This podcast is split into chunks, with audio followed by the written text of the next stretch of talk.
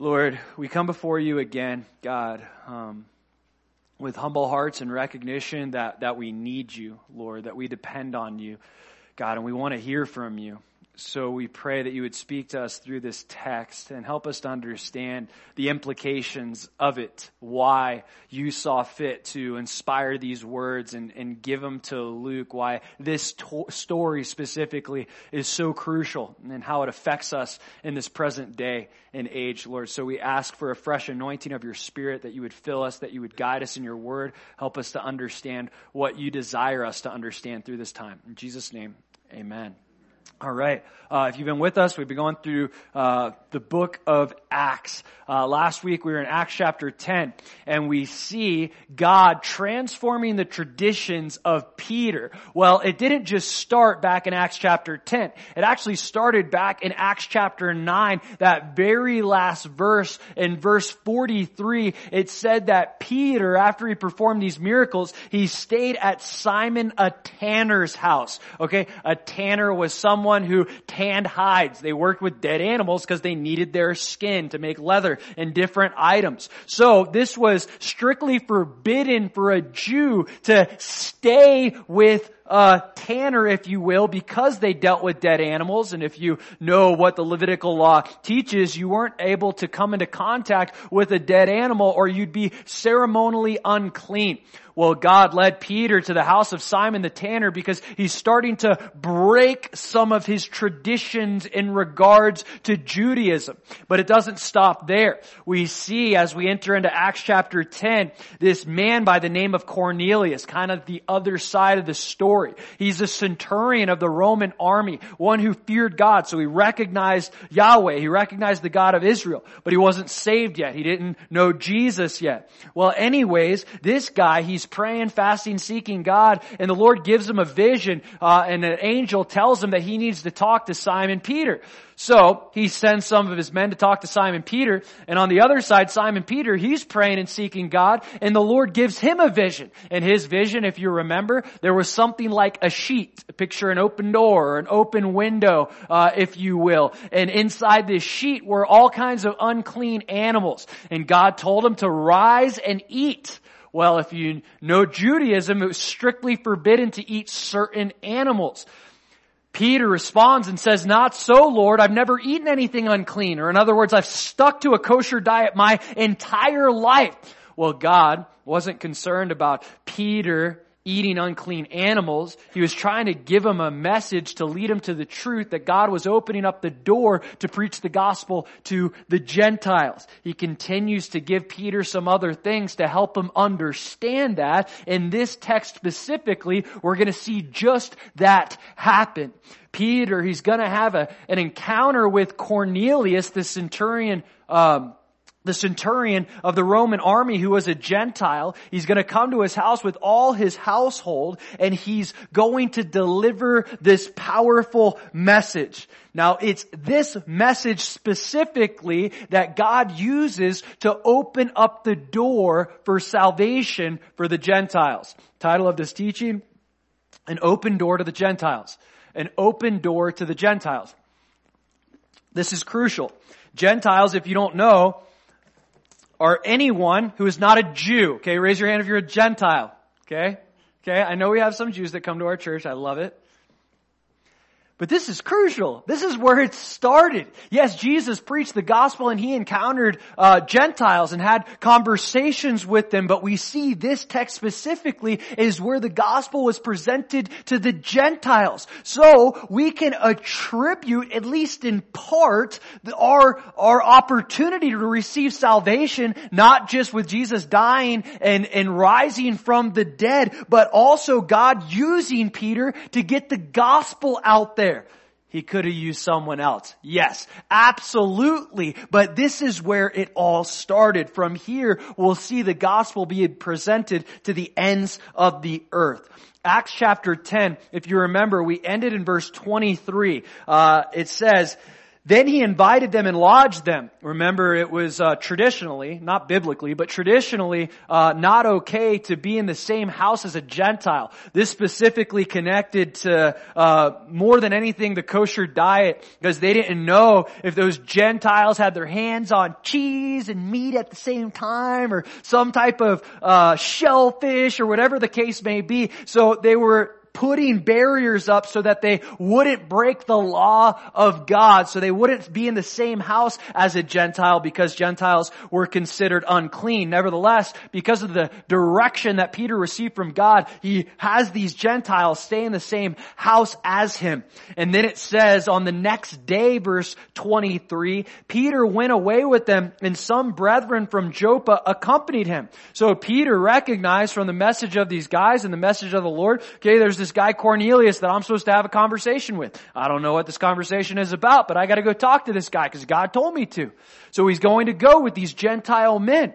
But Peter doesn't go alone. He brings some brethren, meaning they were Jewish Christians, okay? Jews that accepted Jesus Christ, often referred to as full Jews, okay? Full Jews is what a lot of Jewish people will call. Like we're full Jews, like we're Jewish, but we've recognized the Messiah. Some people will refer to them as Messianic Jews, or they'll refer to themselves as Messianic Jews. So he brings these brethren with him. We'll see it's six guys.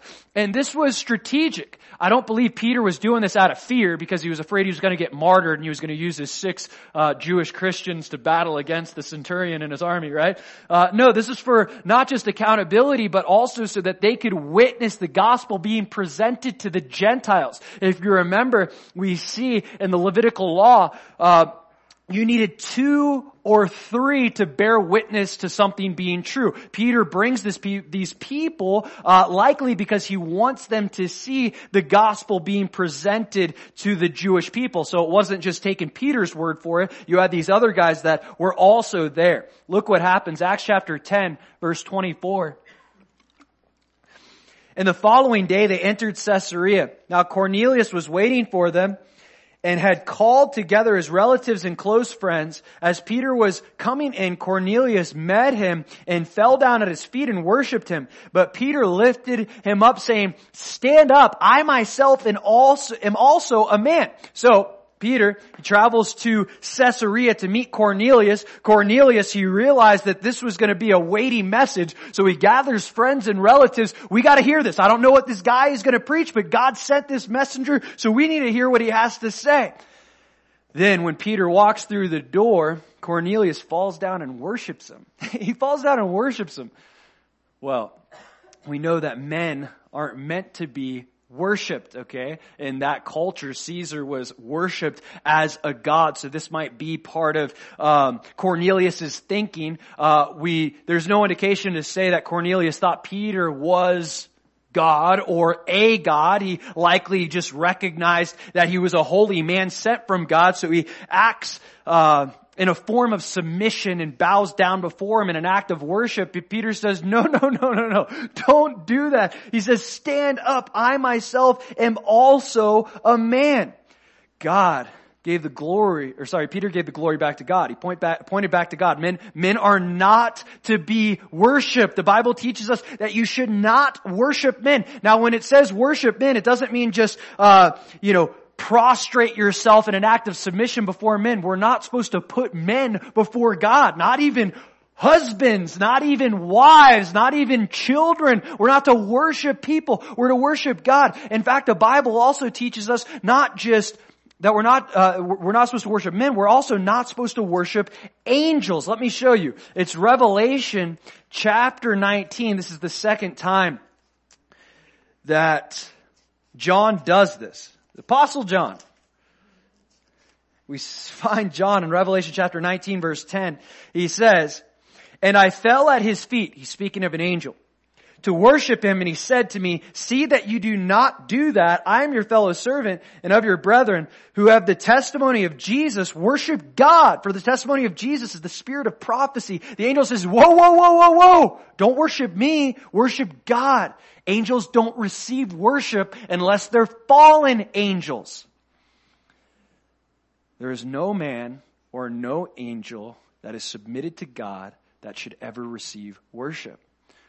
What about Jesus? Wasn't he a man? Yeah, Jesus was a man. But and Jesus received worship. Why? Because he wasn't just a man. He was God in the flesh. We see, if you want to write this down, in Matthew chapter 8, verse 2. Jesus, just after he taught the Sermon on the Mount, he has this encounter with this leper and it says that the leper fall, fell down, bowed down and worshiped Jesus. And Jesus didn't say, don't worship me, worship God alone. No, he received the worship. Why? Because he is God in the flesh. The Bible strictly teaches, do not worship men, do not worship angels. But Jesus was much more than a man. He was God, so he receives the worship. It's interesting. Um, there are many different religions that teach that Jesus uh, was something other than God, that he was uh, just a, a, prophet, as the Muslims will say, uh, that he uh, was uh, Michael, um, the archangel incarnate, has Jehovah's Witnesses say. But here's the reality: if Jesus was just a prophet, or if he was Michael the archangel, he couldn't receive worship biblically.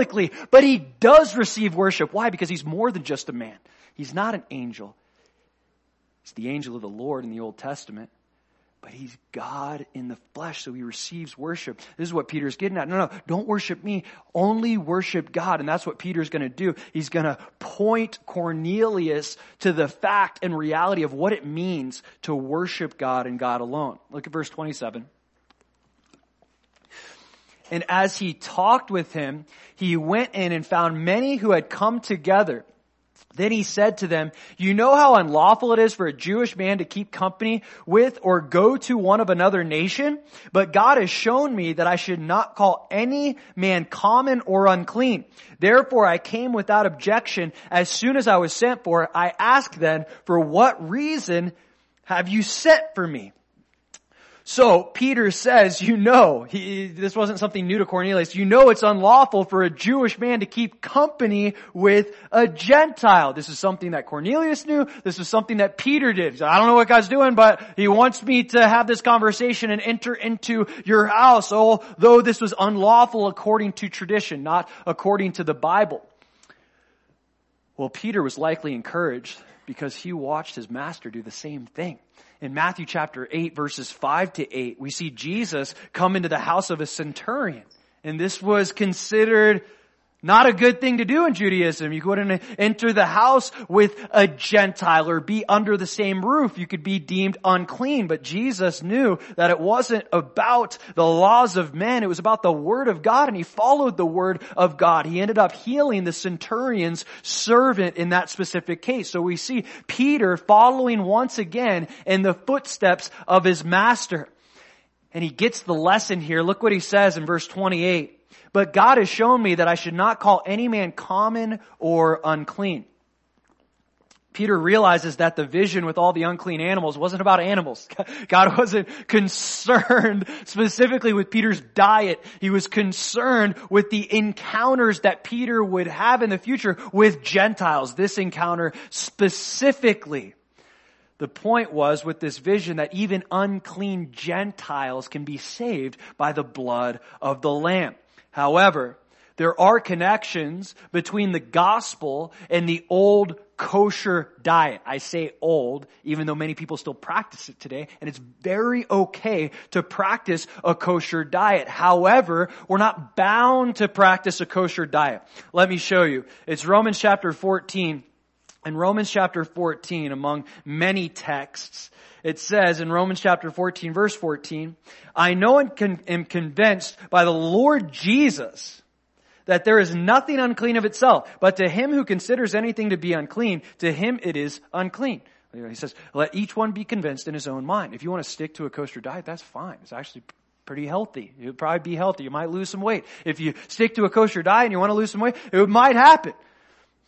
You can only eat with a kosher diet certain animals, certain things that had to be prepared a certain way. You could only uh, eat animals that had split hooves and chewed the cud. Basically, that minimized it to cows, um, sheep, or lambs. There's a few other animals, but those were the main ones that they would eat. You couldn't eat shellfish. You could only eat fish with scales. So basically, most types of fish. Um, couldn't eat sharks if people eat sharks had it before. Not the best. Um, but there were certain things that people could eat and certain things that people couldn't eat. And what we see God do through the gospel, specifically for the Gentiles, He says you don't have to be bound to, to the law. You don't have to be bound to the kosher diet. That doesn't mean that the law is bad. The law is good if it's used lawfully. The point is, as we have encounters with people of various cultures, even Christians, there's some Christians that I know that stick to a, a kosher diet. It's not wrong for them to do it. If they're doing it to try to earn the love of God, then that's not the gospel. But if they're doing it just because, hey, they feel like they should try to do that and have a healthy lifestyle, that's fine. The context of Romans chapter 14 is, hey, don't cause offense to other people because of your convictions. Don't put your convictions on other people, okay? You stick to your convictions, allow them to stick to theirs. If they're not breaking the word of God, they're living hopefully by their convictions. Don't cause extra offense and say, hey, you're legalistic, you're sticking to a kosher diet. That's not the case. It's completely okay. But the main point here, as Peter realizes, it wasn't about his diet. It was about people. God has shown me that I should not call any man common or unclean. He says, therefore I came without objection as soon as I was sent for. Peter said, I, I came without objection. Why? Because God told me something. God gave me a vision. He spoke to me through people. He spoke to me through circumstances and I walked in obedience. The fact that God communicates to us or tells us something is enough for us, or at least should be enough for us to walk in obedience. He shouldn't have to he shouldn't have to try to beg us. He shouldn't have to try to plead with us. He just gave Peter these words. Now, Peter struggled at first because he didn't understand, but ultimately we see Peter became obedient to the Lord. Uh, he says, therefore I came without objections as soon as I was sent for. So he goes communicates to Cornelius why he came. And then he asks Cornelius a question, verse 29. I ask then, for what reason have you sent for me? So why? He still doesn't have complete clarity as to why Cornelius wants to have this conversation. So Cornelius is going to share his side of the story in verse 30. So Cornelius said, four days ago, I was fasting until this hour. Okay, so four days had passed since Cornelius had this vision. You see that he was fasting, he was praying, he was seeking God. And at the ninth hour, I prayed in my house and behold, a man stood before me in bright clothing and said, Cornelius, your prayer has been heard and your alms are remembered in the sight of God. Send therefore to Joppa and call Simon here, whose surname is Peter. He is lodging in the house of Simon a tanner by the sea. When he comes, he will speak to you. So I sent to you immediately, and you have done well to come. Now therefore, we are all present before God to hear all the things commanded you by God. Let's break this down for just a second. We see Cornelius, before he received this vision, he was fasting and he was praying. And we don't know exactly what Cornelius was praying about. We don't know what he was asking God. The text doesn't say. But as Cornelius prayed, God gave Cornelius a vision and he opened a door. That's point number one. Pray for open doors. Pray for open doors although we don't know what Cornelius's prayer was, it could have been something like, God, I just want to do your will. What do you want to, what do you want to say to me? Is there a message that you want to deliver me? Uh, whatever the case may be, we see through the prayers of Cornelius, this door was opened. And he tells him, I want you to go seek out Peter because he has a message for you. This truth pertains to us as well Jesus says it like this, as he's teaching the disciples, mind you, about prayer. This is what he says in Luke chapter 11, verse 9. He says, So I say to you, ask and it will be given to you. Seek and you will find. Knock and it will be opened to you. For everyone who asks receives and he who seeks finds and to him who knocks it will be opened. Lord invites us to ask. He says, pray for doors to be open. Ask me what you want me to do. Ask, ask me what my will is for you in your life. Seek me. Knock on doors. Walk through the doors. See, Cornelius was seeking the Lord, in the most vague sense for some sort of direction or some sort of answer. And God, He delivered. God wants us to ask Him to open doors. God wants us to seek Him for what His will is for us in our lives. He wants us to seek Him for opportunities in our lives, to, to, to receive His grace, to share His grace. The opportunities are endless in God's economy, but so many opportunities we're not able to take advantage of because we're not asking for them. We're not preparing our hearts for them. We're not asking. We're not seeking. We're not knocking. God gives us a promise attached to those things. Now in context, it's important to know He ties all that into the Holy Spirit, okay? Ask for the Holy Spirit and your Father because He's going to, Father, He'll give it to you, but it does pertain to other things as well. God wants us to ask. He wants us to seek. He wants us to knock. I wonder how many doors in our life we've missed out on because we didn't ask God. We didn't ask Him. Is this, is this a door you want me to go in? Is this a door you want me to go through? Because we're not asking, because we're not seeking. What happens? We miss out on the opportunities. In Ephesians chapter 2 verse 10 it says, He's prepared good works for us since the foundations of the earth.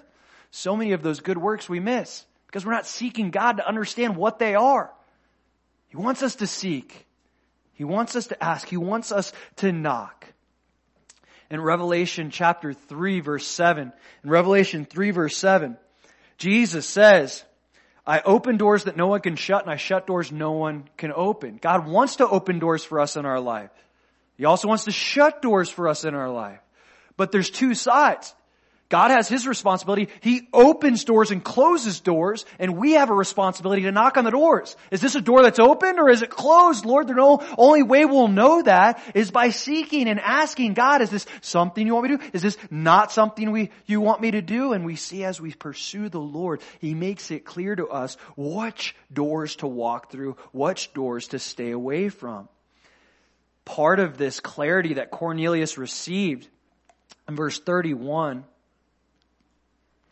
sorry, verse 32, it says, Send therefore to Joppa and call Simon here, whose surname is Peter. He is lodging in the house of Simon a tanner by the sea. When he comes, he will speak to you. Okay? So Cornelius knows that Simon Peter has a message to deliver to him. Okay? He doesn't know what the message is. He just knows that Simon Peter has a message to deliver him, to him.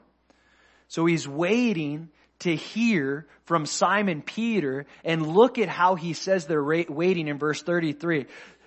So I sent to you immediately, not delayed. He wanted to hear from the Lord right away and you have done well to come. Now therefore we are all present before God to hear all the things God commanded you by God. They were ready. They were willing. They were inviting the message of God. They don't know if this is good news or bad news. When you look at the Bible, yeah, the gospel is the good news, but there's some bad news in the Bible too. If you study the prophets, there's a lot of bad news. God's speaking about judgment for different nations. The reality of it is Cornelius only knew that God had a message for him, but he was willing to receive it. See, sometimes we can fall into this place that we close our ears to the bad news. We close our ears to the correction. We close our ears to the conviction. The Lord wants us to open our ears to all of it. Sometimes God will bring bad news. Hey, you keep going down this path, it's going to destroy you.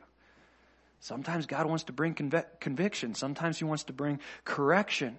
Sometimes he wants to bring encouragement. Sometimes he wants to bring that good news. Sometimes he wants to bring a blessing. But the reality of it is we got to prepare our hearts before the Lord and be willing, whether it's pleasing or displeasing, to hear the message of God. God, what do you want to say to me? So easy for us to just read our Bible. How many, how, in your Bible, who, who underlines things in their Bible or highlights or something? Okay. Um, how many, uh, how many, um, verses about judgment or correction do you have underlined? You don't have to tell me. Don't raise your hand. How, how, many underlines do you have of, of encouragement, of grace, of mercy, of forgiveness, of all these things, right? Because that's what we want to see. That's the message that we want to hear. But that's not always the message. Yes, everything God communicates, it's from a heart of love because God is love, but it's not always news that we want to hear. Cornelius doesn't know the news that he's going to hear. Nevertheless, he prepares himself. He says, hey, we're here to hear all the things that God commanded you. Acts chapter 10 verse 34. Then Peter opened his mouth and said, in truth, I perceive that God shows no partiality. See what happens there? Peter opened his mouth. Well, it was Jesus that led Peter to open his mouth, and by Jesus leading Peter to open his mouth, he opened up a door for the Gentiles to receive the gospel. This is the second point. An open mouth leads to an open door. An open mouth leads to an open door. The Lord can use the opening of our mouths, our communication to open doors. Now that's not to say that God can't use our mouth to close doors, right? Sometimes we say things that we shouldn't say. Um, there's been times where I've had conversations with people sharing the gospel and I've said something that I shouldn't say and psh, door closed. Okay, so the, the Lord can use our mouths to close doors as well, but He often uses our mouths to open doors. It often starts with little conversations with people, building relationships. Sometimes it just starts with small talk and you might have one little conversation with the person uh, about a joke, about something funny and before you know it, the person is getting saved because you had an opportunity to share the gospel with the person. I've shared the story before, but I told you I was in the mall one day with the buddy Tim, the guy that uh, serves as a missionary in Colombia, and, and we were, um, we were we were there to evangelize, okay, but the, the, the mall was closing in five minutes, so it was like, okay, lost cause, who's gonna get saved in five minutes, right? Like that's beyond God. Um, so we were just joking around, we're walking down the center, like, you know how they have those, um, what are they called? You know the things in the middle? I forget what they're called. The word's not coming to me. Kiosks. Yeah. Okay. And she was selling wigs, right? So we go up to this lady uh, and we're like, hey, can we try those on? Okay. We hadn't slept much. We're kind of delirious. Hey, can we try on one of those wigs? Uh, and she's like, no, you're not going to buy the wig. So why would I let you try it on? So literally from that, within five minutes, I don't know how it happened, the the door open to share the gospel with this lady. As I'm, as I'm communicating the gospel, she just starts weeping. She's bawling her eyes out. She tells me, I can see it in you that everything you're telling me is true. And she received the Lord right there on the spot. Right there on the spot. It was absolutely amazing. But if I didn't open my mouth about wigs, who would have known what would have happened? See, Sometimes the smallest things, it could be a joke. It could just be asking someone how their day is. We open our mouth to a stranger. It could end up to the door opening for the gospel to be preached because that's the reality. People can't get saved by the gospel unless they hear the gospel, unless they hear it. Paul tells us this in Romans chapter 10.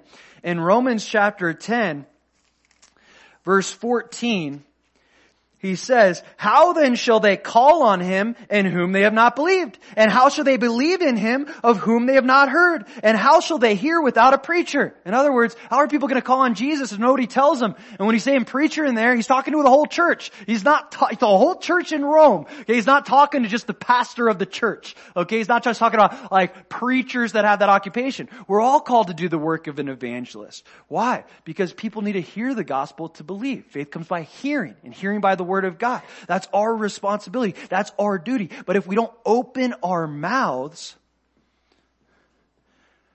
then some of those doors stay closed.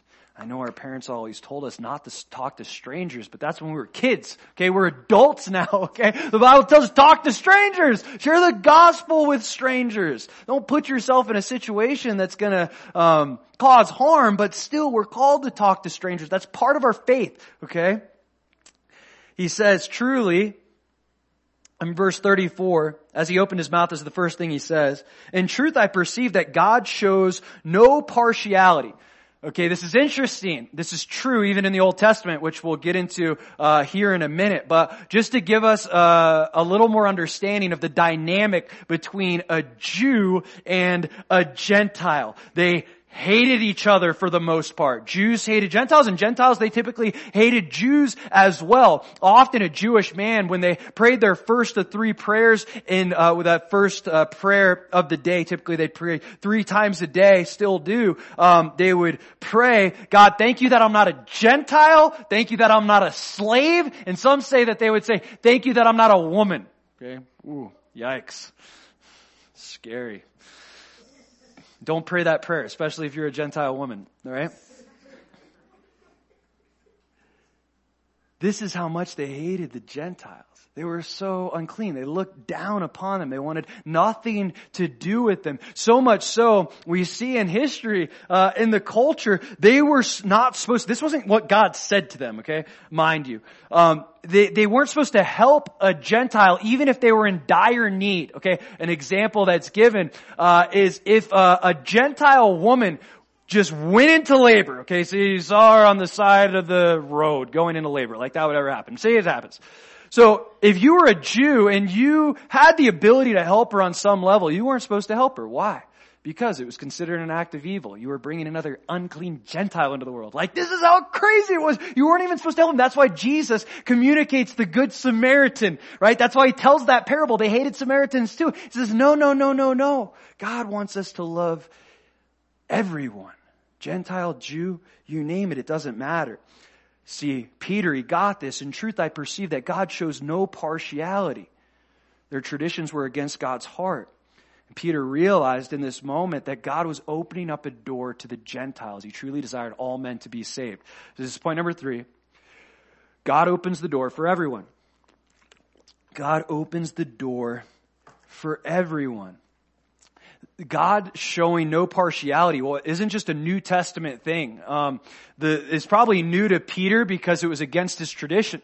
But in Deuteronomy chapter 10 verse 17, in Deuteronomy 10, 17, it says that, that God shows no partiality between people. He chose the Jews, but that doesn't mean that He only loved the Jews. And the Jews believed that God only loved the Jews and He hated the Gentiles. That's not true. That's tradition. That's not what the Bible teaches. God loves all men. He desires all men to be saved. That's what the text tells us in 1 Timothy chapter 2.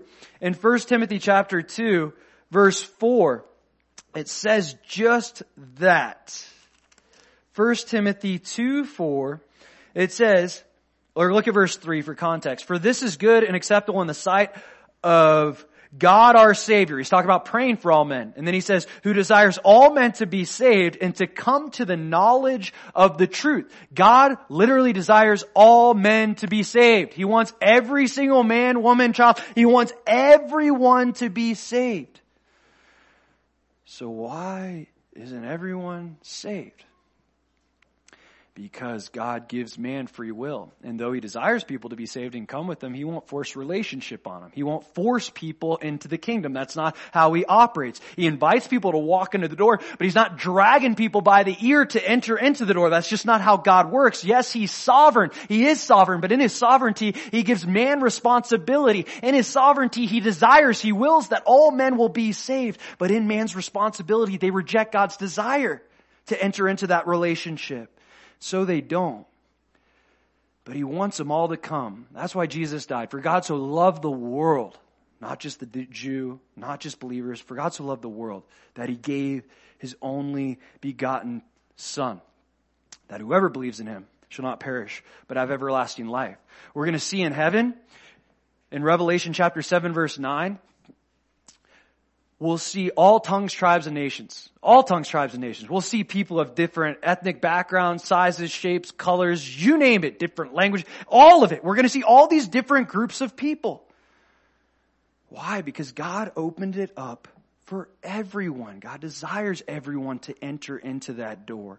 Even people that we don't think should enter into heaven. When we get to heaven, we're probably going to be shocked by some of the people that are there. Like, what? Really? God invited you? Yeah, God invited them too.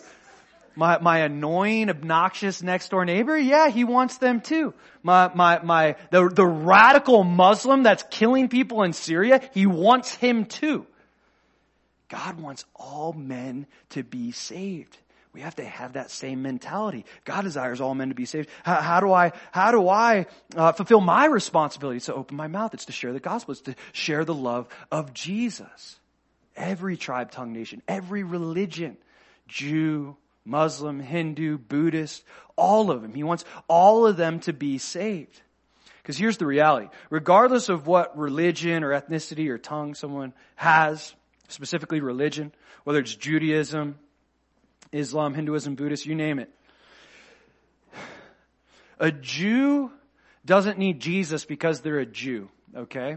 A Muslim doesn't need Jesus because they're a Muslim. A Buddhist doesn't need Jesus because they're a Buddhist all those religions need Jesus because they're sinners. Okay, that's why, right? And because of the religion they practice, they'll get away from the gospel. But the commonality comes with this. We're all sinners. We've all fallen short of the glory of God. That's something that every human being on, on this earth has in common. Okay, so if you think, uh, I can't relate to this person because of their culture or their religion or whatever the case may be, you can't.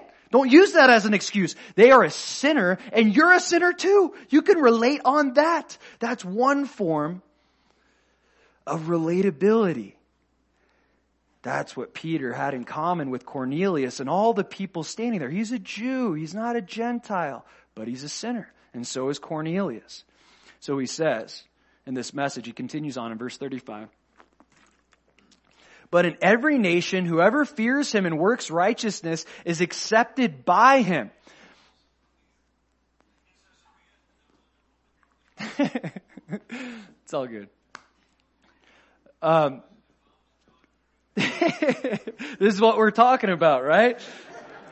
Cornelius was a devout, God-fearing man. He feared God. That's what it says here. He, he feared God, he practiced righteousness, but what Peter isn't saying here is that because Cornelius feared God and practiced righteousness, he's saved. That's not what Peter is saying. Cornelius isn't saved until he delivers, until Peter delivers this message, then he receives salvation. Just because he recognized Yahweh, okay? He recognized Jesus' father, if you will. He still needed the gospel. Peter's point is this. It's this specifically. Someone's background doesn't prevent them from receiving the grace of Jesus Christ. It doesn't matter where you came from. It doesn't matter tongue, tribe, nation, whatever the case may be. It doesn't even matter what your previous sins were. None of that prevents you from entering into a relationship with Jesus Christ through the gospel. He says, whoever fears God works righteousness. He's accepted by him. The other piece, as he's going to get into, they need to accept Jesus Christ and the price that he paid on the cross. Let's look at it. Verse 36 the word which God sent to the children of Israel, preaching peace through Jesus Christ, He is Lord of all. He said this word, the gospel, was preached first to the children of Israel. Literally, God opened up the door for the Israelites to get saved before the Gentiles. Again, that doesn't mean that He loved the Jews before the Gentiles. He made a covenant with the Jews and He promised, hey, there's going to be a time where you're going to be able to enter into this new covenant. The only way to enter into that new covenant is by the blood of the Lamb. But he did, and we see this through Jesus Christ and his ministry, Jesus presented the gospel to the Jews first. His primary focus of ministry was to Jews, okay? He ministered to Gentiles too, but it was primarily focused on Jews. In fact, in Matthew chapter 15, that Syrophoenician woman that Jesus, uh, like doesn't listen to her, kind of blows her off, it seems like. He says to her, I wasn't sent to the Gentile, or I wasn't sent to you, I was sent to the lost tribe of the house of Israel, okay? I was sent to the Jews specifically. Paul will later say in Romans chapter 1 verse 16, the power of the gospel that saves was presented to the Jew first and also the Greek. First the Jew, then the Greek. When the Jew rejected the gospel, not all the Jews, the disciples were Jewish, but when the majority of the Jews rejected the gospel, then the gospel gets presented to the Gentile. This is crucial. So many groups and it's sad, even groups that claim to be Christian have this anti-Semitic mentality. In other words, like they hate Jewish people and they look at all Jewish people as, you killed Jesus, you rejected the Messiah. A lot of them don't even know really about Jesus. They've heard his name, but they don't know the gospel. They don't know everything that Jesus did and why he did it. But we're called to love Jews. We're called to love them. The Bible actually tells us to pray for the Jews. In the promise that was made to Abraham in Genesis chapter 12 verse 3, he says, eh, eh, he says, eh, those who bless you, I'll bless. Those who curse you, I'll curse. Don't curse the Jews. Bless the Jews. The greatest way to bless them is to share the gospel with them. We got a Jew sharing the gospel with a Gentile now. But there's a reality that so many Jews, they need Jesus and they just don't know. They just don't understand who Jesus actually is. So he says, the word which God sent to the children of Israel, verse 36, preaching peace through Jesus Christ. Peace comes through Jesus Christ. Without Jesus Christ, there is no peace. There's no peace in the biblical sense, the peace that surpasses all knowledge and understanding. Why? Because Jesus is the Prince of Peace. Isaiah chapter 9 verse 6. If you don't have the Prince of Peace, you don't get peace. You don't receive peace. On the contrary, because He's the only avenue by which we can have peace, not just on this earth, but for eternity. If we don't receive the Prince of Peace, we're choosing God's wrath. This isn't just a New Testament thing. This is an Old Testament thing too. In Deuteronomy chapter 20, in Deuteronomy chapter 20, so many people like, you know, God was different in the Old Testament than in the New Testament. He was just wiping out people left and right, just this vengeful, angry God. But I want to point something. That's a whole nother topic. But, but on that topic, we see when the Israelites were entering into the promised land, God gave the Israelites a message to deliver to the surrounding nations before they even went to war with them. He says this in Deuteronomy chapter 20 verse 10 he says, when you go near a city to fight against it, then proclaim an offer of peace to it. Offer them peace first. And it shall be that if they accept your offer of peace and open to you, then all the people who are found in it shall be placed under tribute to you and serve you. Now if the city will not make peace with you, but war against you, then you shall besiege it. God says, offer peace with them, peace with me, and peace with you, my people. If they don't receive peace, then they're choosing war. The same holds true today. If we don't receive the Prince of Peace and the peace that comes through Him, we're choosing to be at war with God. The Bible says, if we're friends with the world, we're not friends with God. We're at enmity against God. We're literally declared God's enemy until we receive the peace that comes through Jesus Christ. So he says that Jesus preaching peace through Jesus Christ. Why? Because the peace can only come through Jesus Christ. He also says this, absolutely crucial. He is Lord of all. Peter was claiming that Jesus was God. This isn't the first time he does it. He does it in his other sermons as well, in different ways. He is Lord of all. He is the Lord of lords. He is the King of kings. He's actually God in the flesh. He's the ultimate authority. But it's one thing to say it. It's another thing to live it. Peter wasn't just saying it. Peter was living it. He was being obedient to the Lord. The fact that Jesus is Lord isn't just a truth that we conceive in our minds. It's a truth that should be played out in the way that we live. Why? Again, one of the most terrifying verses in all of scripture in Matthew chapter 7, Jesus says, many will on that day will call me Lord, Lord, and I'll say, I never knew you. Depart from me. Calling him Lord, it's only one part of it. Making him Lord is another thing. He says, yeah, do my will. That's what me, it means to, to, to make me the Lord of your life. You do my will. Now God, Jesus isn't teaching that, um, we work for our salvation. He's not saying that, but he's saying, if you're really saved and you realize what I did for you, you're gonna want to do my will. There's gonna be a desire to, to live for me. So Peter says, he is Lord of all. This is God. Verse 37. That word you know, which was proclaimed throughout all Judea and began from Galilee after the baptism which John preached.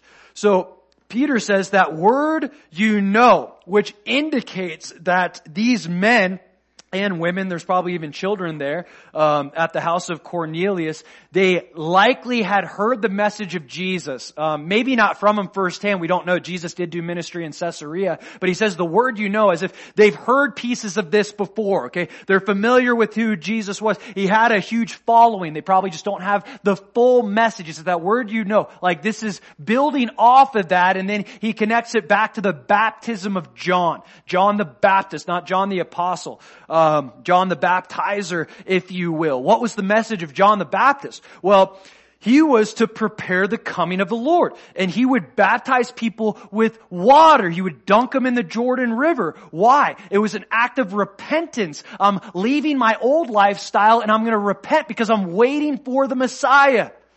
But he says this in Matthew chapter 3 verse 11. He says, I baptize with water, but there will come one after me who baptizes with the Holy Spirit. Okay? So there was the baptism of water. There's also the baptism of the Holy Spirit. We'll get into both of those things. And that's what Peter is going to connect this to. Okay? John had a baptism of water. Jesus had the, Jesus had the baptism of the Holy Spirit. Look what he says in verse 38 how God anointed Jesus of Nazareth. He's saying anointed with the Holy Spirit. With the Holy Spirit, says just that. And with power, who went about doing good and healing all who were oppressed by the devil, for God was with him.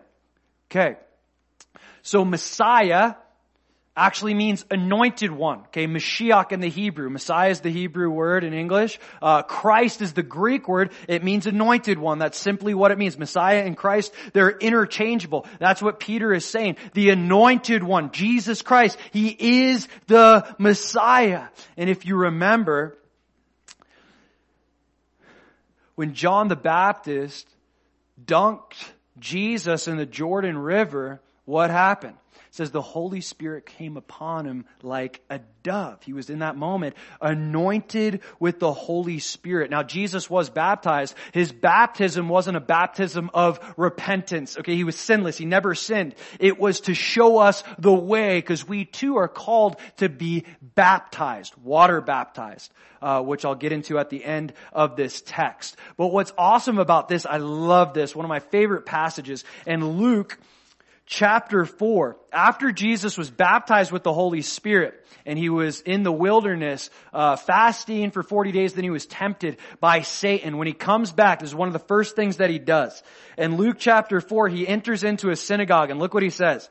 Luke chapter 4 verse 17 says, And he was handed the book of the prophet Isaiah, and when he had opened the book, he found the place where it was written, the Spirit of the Lord is upon me because he has anointed me to preach the gospel to the poor. He has set me to heal the brokenhearted, to proclaim liberty to the captives and recovery of sight to the blind, to set at liberty those who are oppressed, to proclaim the acceptable year of the Lord. Then he closed the book and gave it back to the attendant and sat down and the eyes of all who were in the synagogue were fixed on him. And he began to say to them, today the scripture is fulfilled in your hearing. Oh my gosh. So powerful. Isaiah chapter 61 is what he's talking about. That's all about the Messiah, the anointing of the Holy Spirit and what he would accomplish for God. Jesus reads it and says, yeah, that's me. That's me. Uh, that, yeah, you're looking at me like, uh, appalled. Wait, you didn't teach about it. No, I don't have to teach about it. I've been teaching about it. This is me. I'm the fulfillment of this scripture. Jesus was the anointed one of God.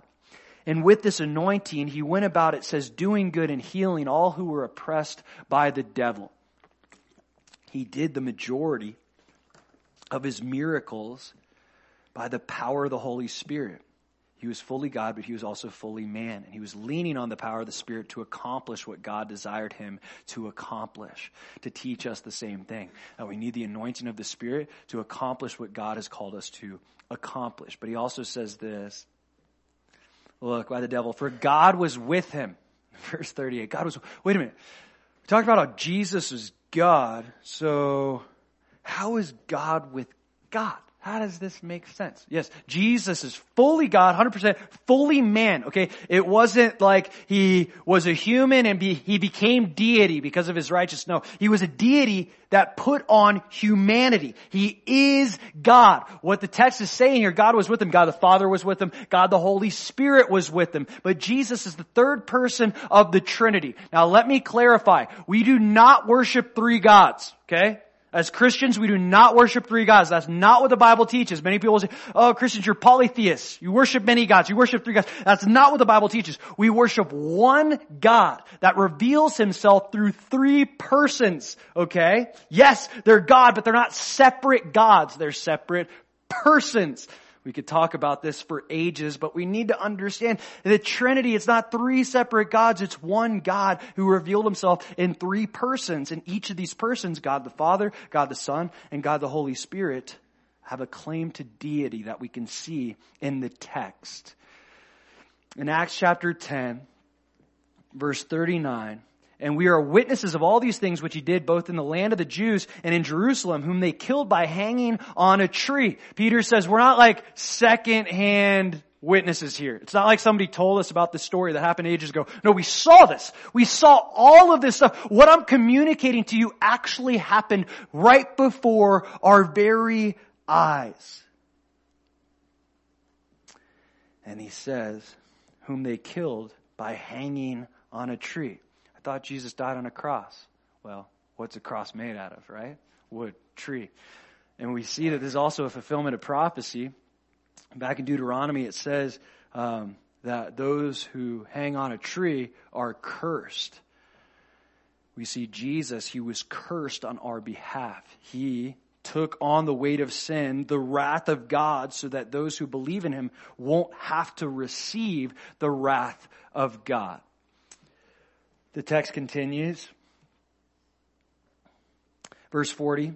Him, God raised up on the third day and showed him openly, not to all the people, but to witnesses chosen before God, even to us who ate and drank with him after he arose from the dead. So death could not hold Jesus, right? He was completely sinless. On the third day, he rose from the dead in his resurrected state, in his resurrected body. And Peter says he did this openly. Why? This wasn't in secret.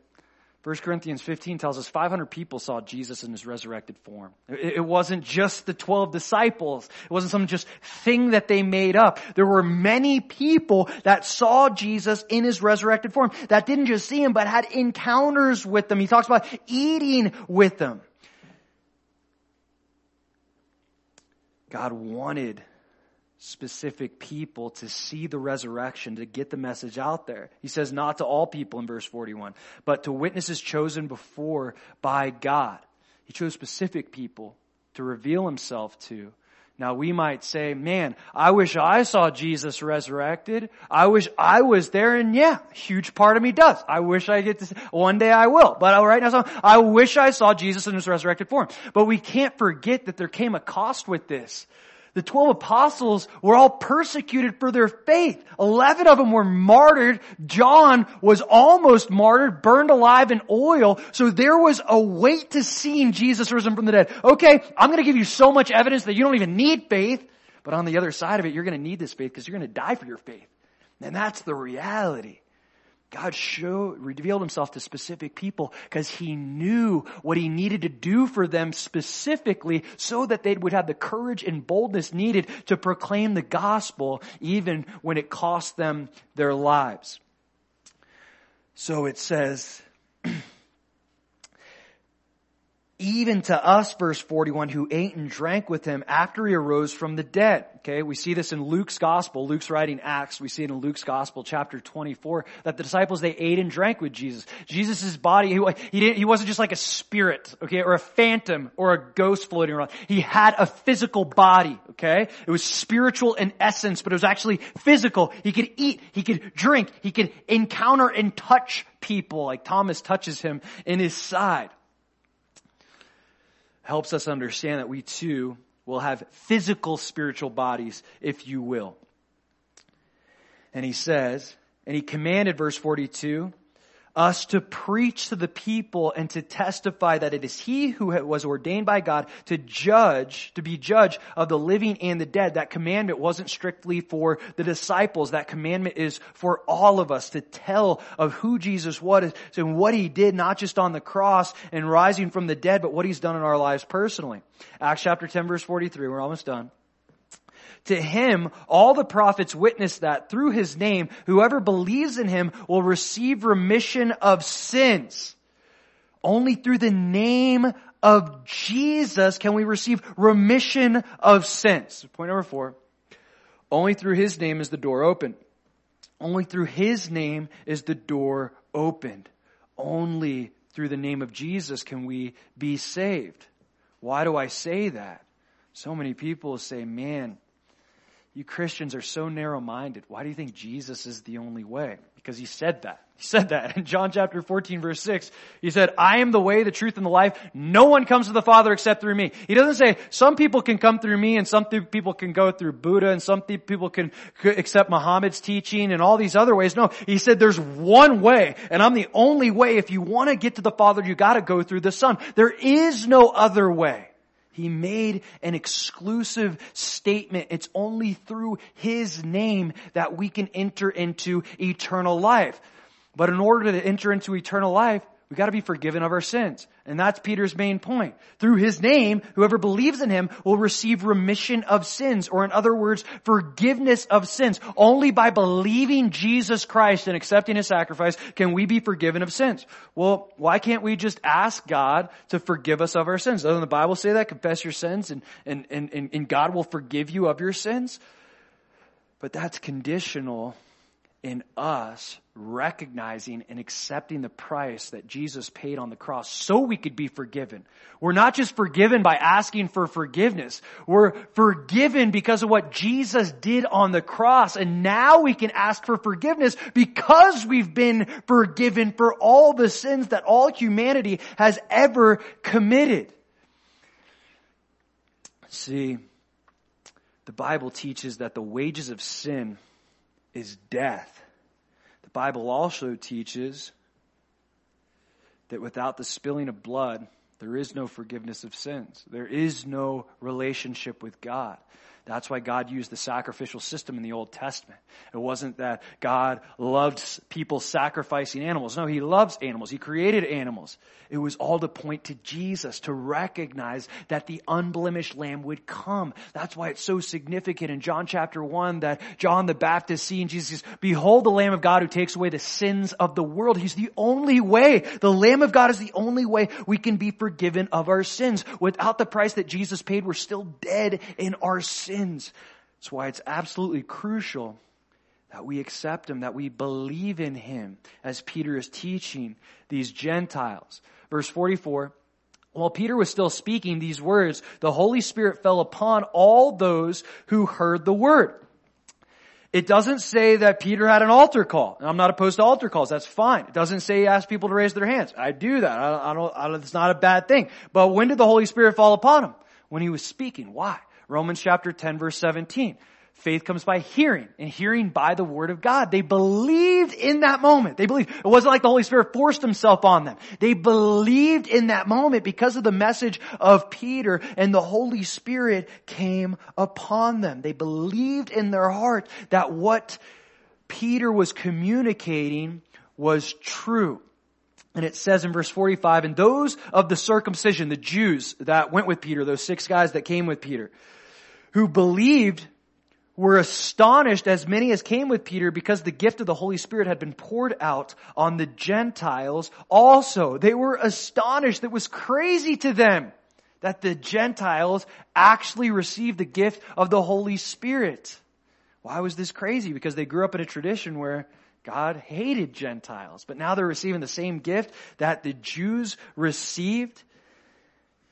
And the reason, again, these guys are here was so that they could give weight to Peter's testimony and what happened so that they can share that, yeah, no, legitimately, the Gentiles, they received the Holy Spirit. They received the gospel as well. And it says in verse 46, for they heard them speak with tongues and magnify God. So when the Holy Spirit came upon them, there was the manifestation of gifts. They specifically talk about speaking in tongues, which we've talked about in the past. Uh, it says that they were speaking in tongues, they magnified God. Well, the Bible teaches us that that's what speaking in tongues uh, that's what it is. In 1 Corinthians chapter 14, in 1 Corinthians chapter 14, it says that tongues is speaking, you're speaking to God, an unknown language.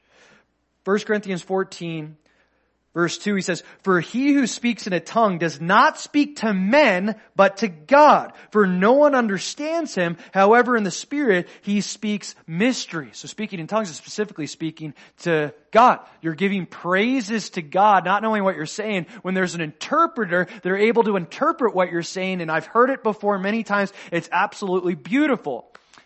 So, this summer, probably in July, we're gonna have uh, like an afterglow type service where we uh, biblically uh, give the church, all of us, an opportunity to operate in different gifts. Okay, I'll teach different sections out of 1 Corinthians 14 so we understand that the gifts are actually for today and God still gives people gifts. Even speaking in tongues and prophecy and knowledge. We'll have a worship service. We'll do some of this. I'll get you the dates as we get closer. This isn't something that should freak us out, okay? This is something that's very biblical and it's absolutely beautiful when we see it done in order as the Bible teaches, the way that it's taught in the text. Acts chapter 10 verse 47 is where we'll close. then Peter answered, can anyone forbid water that these should not be baptized who have received the Holy Spirit just as we have? And he commanded them to be baptized in the name of the Lord. Then they asked him to stay a few days. So they got baptized. They didn't get baptized to be saved. They got baptized because they were saved. This was an act of obedience. Baptism doesn't save you. Baptism doesn't save you, but we see the Lord calls us to get baptized. And he said, when he gave the Great Commission, preach the gospel, baptize them in the name of the Father and the Son and the Holy Spirit. He's speaking of a water baptism. You have the baptism of the Holy Spirit, Spirit coming upon us, operating different gifts. The water baptism is really symbolic of the death us going into the water, burial, Jesus being buried in the tomb, and resurrection. When we come out, it says we walk in the newness of life. It's an external uh, action that um, symbolizes an internal transformation. Okay, my heart is aligned with Jesus. I believe in Jesus. I want to live for Jesus. So I'm going to make a public declaration that I'm following Jesus now. We'll have a baptism, uh, baptism, baptism later in uh, August or September. I'll keep you posted about that because this is something that the Lord asks us to do. So they already saved. Now they get baptized because this was a commandment of the Lord. And then look what it says at the end of verse 48. It says, then they asked him to stay a few days. Why do they want him to stay? Because they want to know more. They, they want to know what Peter knows. They want to understand Jesus a little better. They're hungry for the Word of God. They're hungry for the message of Jesus Christ. They want more and more and more. You know, one day if you guys just asked me like, I might be eating my words later. But if you just said, hey, you know what? We just want to know more. Can we have service again tomorrow? Uh, and I would probably say, yes, let's have service again tomorrow. And the next day, and the next day, and the next day. Why? Because the Lord, He wants us to be hungry for His Word. He wants to produce that desire in it, not just one day a week, every single day out of the week. Man shall not live by bread alone, but every word that proceeds from the Father's mouth. I was so blessed when I went to Liberia. Um, when I got there, we'll finish here in just a second.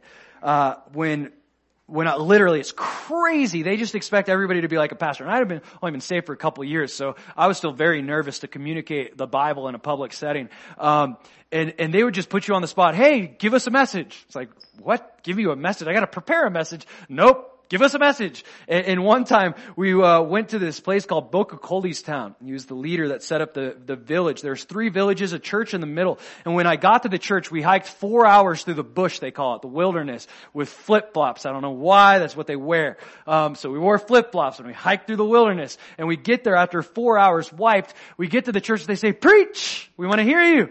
Speak! Share the word with us. I'm like, bro. Alright. Okay, so I give him a message, right? About an hour. I'm like, okay, that should be good. The next day we were supposed to farm they, they, uh, eat cassava and they do different things with it. Um, and we are supposed to help them with that for the majority of the day. That night they said, we don't want you to help us farm. We want you to preach the word. So can you teach for like four or five hours tomorrow? It's like, what? Like the night before, go teach for four or five hours? Alright. So I tried to prepare as best as I could and taught for over four hours. The point is, these people, they didn't have Bibles. We brought them Bibles. They had one Bible in the whole, between the three villages, and it was one that, the one that the pastor had. So they, we get them Bibles. They, they, they were so hungry to hear about Jesus. They just wanted more and more and more of it. That's the desire that we're all supposed to have, that we just want more and more of you, Lord. We want more of your word. We want to understand who you are better and better. This is how the Gentiles responded. Stay a few days and just share with us the word of God, everything you know about Jesus. We want to know. The main point of this text is obviously that the gospel was opened up to the Gentiles for the first time. But we have to note that this wasn't like a last minute plan like a backup plan. Like, uh, the Jews didn't receive the gospel, so we're to give the gospel to the Gentiles. Like, God the Father, the Son, and the Holy Spirit. Like, okay, let's have a backup plan. No, this was the plan from the very beginning. We see in Isaiah chapter 60 verses 1 to 3, we see the Jews were supposed to be a light to the Gentiles, and they were supposed to draw people to the light of the Lord. We know Jesus is the light of the world. In Genesis chapter 12, that promise to Abraham, he says, I'm going to bless the nations through your seed, not just the nation of Israel, all the nations. We see that fulfilled through the person of Christ. In John chapter 10 verse 16, we see Jesus speaking of the, uh, being the good shepherd, he says there are sheep that are not of this fold, meaning there are sheep that aren't just Jewish. There's going to be different sheepfolds of different cultures, tongues, tribes, and nations. So God had this plan all along to open up the door to the Gentiles. Once again, he desires all men to be saved. He opens up the door, but he wants people to walk through that door. We gotta recall, Cornelius, he was a God-fearer. He's a righteous man. He gave generously, but all of his righteousness couldn't get him to heaven. He still needed the gospel. This guy, guy you met, you'd be like, this is a great dude. There's a lot of great dudes. But if they don't have the gospel of Jesus Christ, they ain't getting there. And God puts it on us to be a part of opening that door. He opened the door, but He tells us to point to the door. Our job, our responsibility is to introduce people to Jesus. He opens that door, we point to the door, but he also he knocks on the door. He says in Revelation chapter 3:20, I stand at the door and knock. I want you to invite me in. And what happens? God opens the door for eternity we open the door for him to come into our lives and those things, they, they line up. They make sense. It happens the, simultaneously. He opens the door for eternity. We open our hearts to Jesus. We get both, we get Jesus in our hearts now. We get eternity forever. Maybe there's someone that you know. Maybe there's someone that's even here that recognize that the Lord's opened this door, but you haven't walked through it. It's His responsibility to open the door. It's our responsibility to tell people about the open door and it's also our responsibility to walk through the door. Let's pray. Lord, thank you for your word. Thank you for the fact that you open up the gospel to the Gentiles, to, to many of us, God, and, and we get to benefit from this message that you gave Peter, from this encounter that he had with Cornelius, from the direction that you gave him, and, and preparing him for this opportunity, God. I pray. Um, Lord, that we too, like Peter, would take advantage of the opportunities. We'd open our mouth when you call us to. Lord, we wouldn't be afraid, but we would be bold. We'd be willing to get out of our comfort zone and, and get out of our traditions to, to advance your kingdom. Lord, so teach us what that means. Teach us what it looks like. Lord, if uh, there's anyone here that uh, hasn't walked through that open door, I pray that they wouldn't leave here without uh, receiving you into their heart. In Jesus' name, amen.